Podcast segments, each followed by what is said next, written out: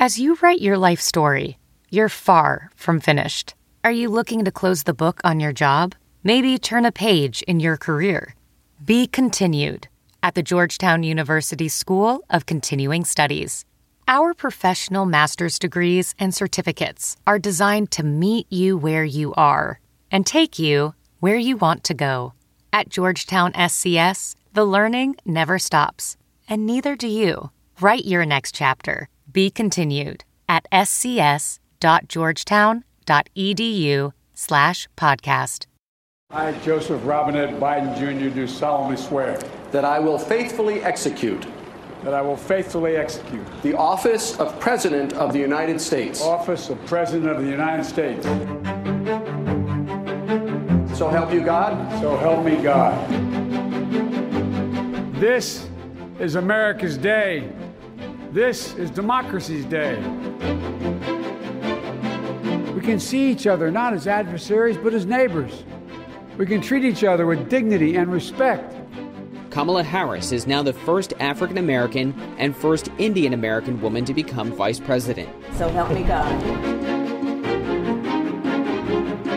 I wish the new administration great luck and great success. I think they'll have great success. They have the foundation to do something really spectacular. A peaceful transition of power in the capital city. Local and federal officials met threats of attacks and violence with an unprecedented inaugural security presence. Police patrol the Wisconsin Capitol with bomb-sniffing dogs, while barricades and boarded-up windows protect the seat of Wisconsin government. Law enforcement, Capitol Police, the, the people they're collaborating and cooperating with are doing a phenomenal job at keeping us safe. After a historic inauguration day jam-packed with security, both in D C and here in the Badger State, we now have a new presidential administration. Today we're taking you through how it all unfolded and where things go from here.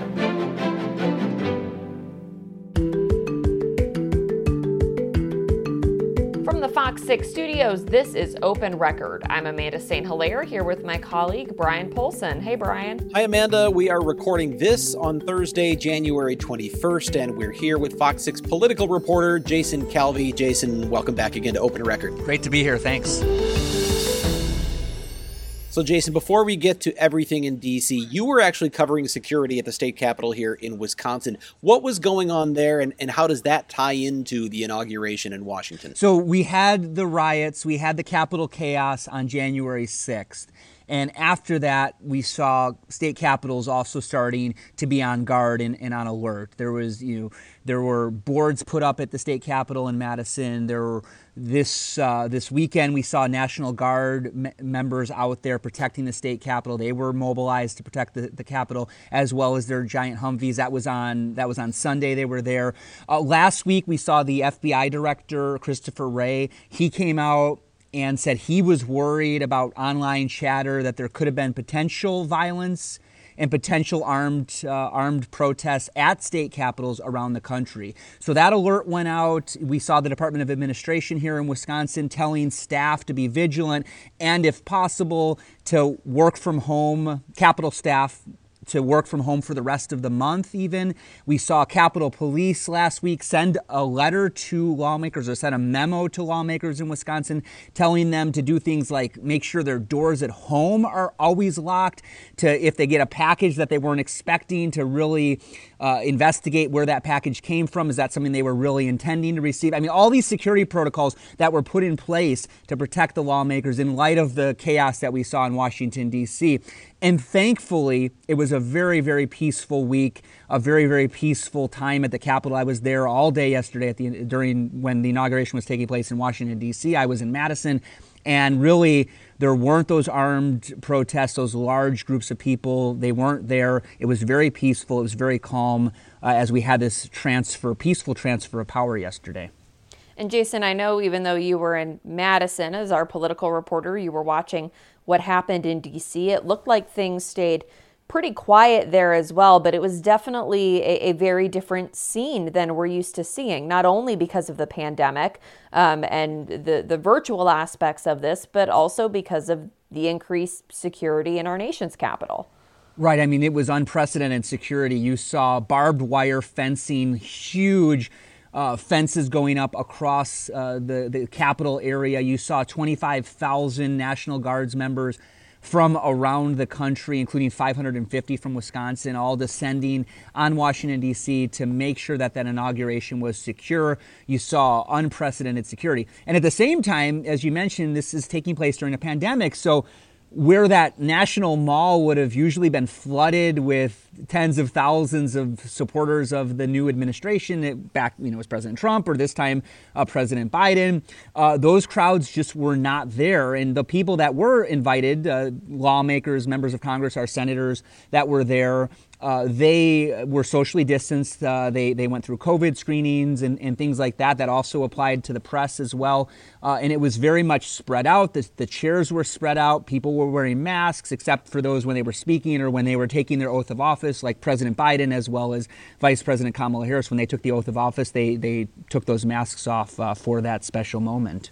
Obviously, uh, Bernie Sanders now is a meme that's all over the internet because of some of that stuff with his sitting He's with his arms full of those mittens. Too, right? I, He's going to be I, a bobblehead. I, yeah. That's right. Our Milwaukee Bobblehead Museum is going to be setting up uh, a, a Bernie Sanders with those pre- with those mittens and his uh, warm Vermont clothes. They're going to make that into a bobblehead, and I'm, I'm sure that'll sell well, just like they've done for uh, for conservatives in the past. They did one for uh, Justice Amy Coney Barrett as well, so I'm sure that the, that bobblehead will do very well. The internet photoshoppers, they they work awfully quickly. Uh, it's but but back to serious business. The, the the one thing I wonder about here is obviously if you look back two weeks, the scene at, at the National Mall, the, or the scene at the, at the Capitol, um, it's very very different from what we saw obviously on Inauguration Day.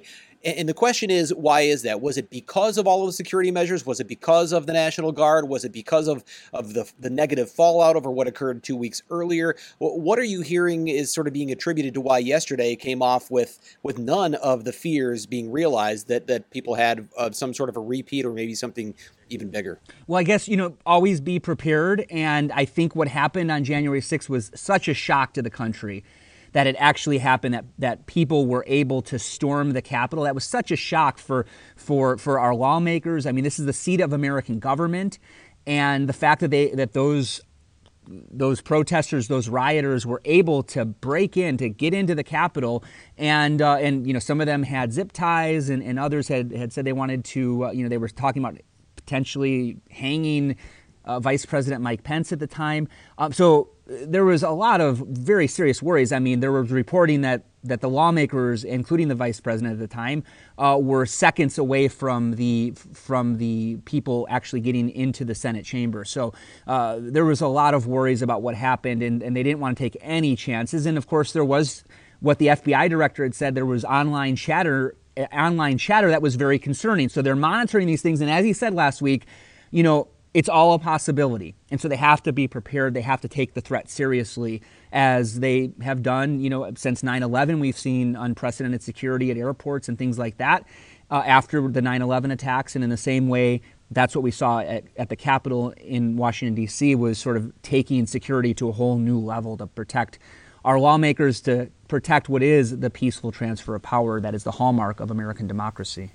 Of course, yesterday's not just about the inauguration itself. Biden uh, basically jumped right into it, signed several executive orders.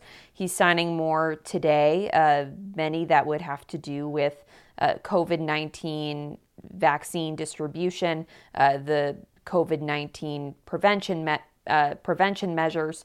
And I think a lot of people here in Wisconsin are, are watching this really closely to see, okay, how will the next one hundred days, which is kind of the, the hallmark of a president setting the tone for his term, how will the next one hundred days affect us here in the Badger State? Right. So we're going to see things like uh, he's going to he's directing FEMA to set up really quickly, set up these vaccination clinics, these these the, where where one hundred across the country. So that would mean there there probably would be some coming to Wisconsin. So that would speed up the distribution of vaccinations and, and making sure that uh, that people are getting those shots. They want to um, you know speed up the the, the number uh, of of um, vaccinations and things like that, which has has been an issue. You know, we're we're, we're on Fox six. We're tracking how Wisconsin has been really one of the slow, one of the worst when you look at the the per capita, the per one hundred thousand residents for the state. Uh, we've consistently, and I know Brian really tracks this number every day, but we've consistently been at the very, pretty much at the back of the pack for states in, in that in that metric. Uh, so will these sort of vaccination hubs really speed it up if, if Wisconsin gets several of them? And I'm sure you'll see, um, you know, our lawmakers really pressing the administration to bring some of those to to Wisconsin and to our area as well. Uh, you're also going to see the mask mandates. Um, so yesterday, on his first day in office, he mandated the masks on federal property. Now, what does this change for us in Wisconsin, right? We've already live under uh, a situation where the governor has a mandate in place, uh, you know, for, for wearing the masks. Um, but this would apply to our federal properties in Wisconsin. So think of your, your V A, uh, think of that. But then he's also going to add on uh, the mask mandate for public transportation. So that would include uh, planes, trains, you know, buses, uh, inner city buses as well. Now, of course, if you take the bus, if you if you've been on a plane in the recent months, if you've been on the train, yes, they actually already are mandating, the corporations, the companies are mandating that you wear a mask. Um, but this adds a whole new layer of it, because now it's actually not just the companies asking for it, it's the, the federal government that's asking for that. And we've seen lawsuits uh, here in Wisconsin challenging the governor's mask mandates. So will, you know, will uh, various groups try to challenge uh, uh, President Biden's uh, mandates? We'll see where that goes. But that'll be impacting us uh, at the at the state level. These vaccinations will uh, impact us at the state level. Um, you know, there's going to be this huge COVID relief bill that the president is proposing. It's one point nine trillion dollars. That's going to be a huge issue for Congress to wrestle with, because it would uh, it would also pump, uh, you know, we've, we've talked about those direct payments that have been in past COVID bills signed by President Trump, where we, we various people got uh, a couple hundred dollars, six hundred dollars in the last batch. Uh, this would be a fourteen hundred dollars uh, direct payment in uh, President Biden's plan. Uh, will Republicans sign on to that? You've got the Senate now, which is a fifty fifty split, fifty Republicans, fifty Democrats. And that means the vice president, who is the president of the Senate, she will act, Kamala Harris, Vice President Harris, will serve as the tie-breaking vote. But will they be able to get some Republicans to sign on to this COVID package? There's huge ramifications for all of our lives that we'll be watching over the next few days uh, in Washington, D C as this, this all plays out nationally. Well, and with the way power's divvied up, it, it's also going to be very hard for things to get out of committee now. So I think some people think, okay, we have a Democratic president, Democrat control of the House, and then Democrats have the tie-breaking vote in the Senate. But uh, as you know, Jason, it takes a lot more than that to pass legislation and to get legislation moving out of committee, and especially in the Senate, uh, that could prove to be an especially difficult challenge. Yeah, and, and the thing about the Senate we have to keep in mind is, at least right now, for most legislation, it, it's going to require sixty votes. It, it takes sixty votes to overcome the legislative filibuster in the Senate. So it's not just that you need all fifty of your, your Democrats to sign on to one of these packages when we're talking about some of these big bills like immigration that the um, that the pres- president is now proposing, this pathway to citizenship for those who may not uh, have their, their legal legal status in the United States. Uh, this would provide them an eight-year process to acquire uh, you know, legal status in the United States. Under the current uh, threshold of sixty votes, they're going to need Republicans to sign on to this proposal. Are they going to be able to get them? Uh, it, it's going to be a, a lot of negotiations. Now, of course, Democrats are debating whether they should go ahead and get rid of the filibuster. You know, this is something that is a Senate tradition, and, and that is a very traditional chamber. And every time uh, the other party is in power from your party, you, you you know that it's possible that they could get rid of the filibuster. But it's sort of one of those things right now that is a tradition. And uh, Republicans, I know when I was covering Congress, there were Republicans in the House that were urging McConnell, when Republicans had full control of the House, the Senate, and the White House, they were urging, at the time, Senate Majority Leader Mitch McConnell to get rid of the legislative filibuster, but he wouldn't. And now Democrats have control of the Senate, the House, and the White House. Will they go ahead and get rid of the legislative filibuster, which would make it a lot easier for them to pass some of these sweeping bills that they really want to see become law. Otherwise, they're, they're, if it stays as it is right now, they're going to need those sixty votes to pass most legislation. Jason, this uh, particular transition of power comes at a time. There are no major wars that the United States is embroiled in. Really, the biggest thing facing this administration. It's the only time in our lifetimes we've seen a transition of power in the midst of a pandemic. Uh, so obviously, that is, is one of the biggest issues that's going to face President Biden going forward. But if you look at his inauguration speech, he mentioned the word vaccine zero times, pandemic twice, virus four times, but the word unity was used nine times. Obviously, that was a big theme of his inauguration speech, unifying the country. And there's no question that the past four years have been among the most divisive in this country in our lifetimes. Whenever you're uh, someone who's a fan of the winning side, it may well be easy to call for unity. If you're a fan of the losing side, it may not not, not feel quite as good. But certainly that was a message that the president uh, was trying to get across yesterday. Uh, how important is that message from President Biden? Uh, and, and what are the odds, what are the chances that going forward we're going to see a country that is so bitterly divided actually uh, move somewhat toward uh, toward unity again? Yeah, I it's it's so hard to really predict how this is all going to play out. We've had such an unprecedented year. That idea of unity, it's going to be challenged right away because you're going to see it's going to be a trial. There's going to be a, an impeachment trial in the United States Senate. Uh, it could be a days-long trial. It could be three days, or it could be three weeks. You know, like we've seen in the past. So um, it it's it's going to be. That is going to put center stage this issue of uh, division, right? Because there's so many people that did vote for President Trump and so many people that voted for Joe, that President Biden. And uh, you're going to see all these uh, issues be brought right to the center of uh, of Americans' uh, vision as they're watching the Senate debate whether to impeach, uh, to convict President Trump of impeachable crimes. So that is uh, going to be a hard thing to overcome when you're trying to bring the country together, to have that uh, impeachment trial take center stage really quickly here. Uh, the other thing is, you know, you look at those executive orders that President Biden took on day one. You you see, you know, issues that are pretty controversial, whether it's the the border wall, which is uh, he he wanted to stop construction of the border wall. You saw him re-entering the Paris Climate Agreement. You saw him stopping, revoking that permit for the Keystone Pipeline. These are all issues that uh, conservatives are going to be very, very upset with. These are things that they praised President Trump for moving on, you know, re- removing the country from the Paris Climate Agreement, building that wall, uh, and and uh, and allowing the Keystone Pipeline to allow that uh, that oil pipeline from Canada down to our Gulf Coast.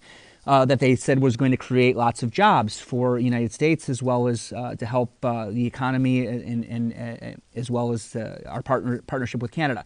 So again, yes, he's striking this tone of unity, but there are going to be a lot of hurdles for him to overcome right now, uh, as Republicans are going to look at these sort of actions on day one and say, well, we're getting left out of here. All the things that they were pushing have been kind of uh, revoked here with the, men- the measures I just mentioned, and then also this impeachment trial, which is, again, going to put the divisions on center stage for the United States. Well, Jason, we know you have a busy day ahead, so we want to let you get to it, but thanks for joining us this morning. We are always happy to have you on.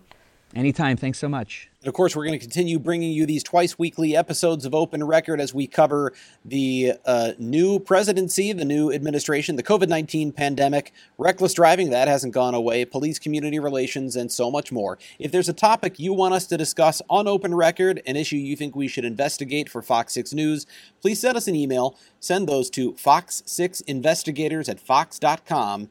That is fox six investigators at fox dot com.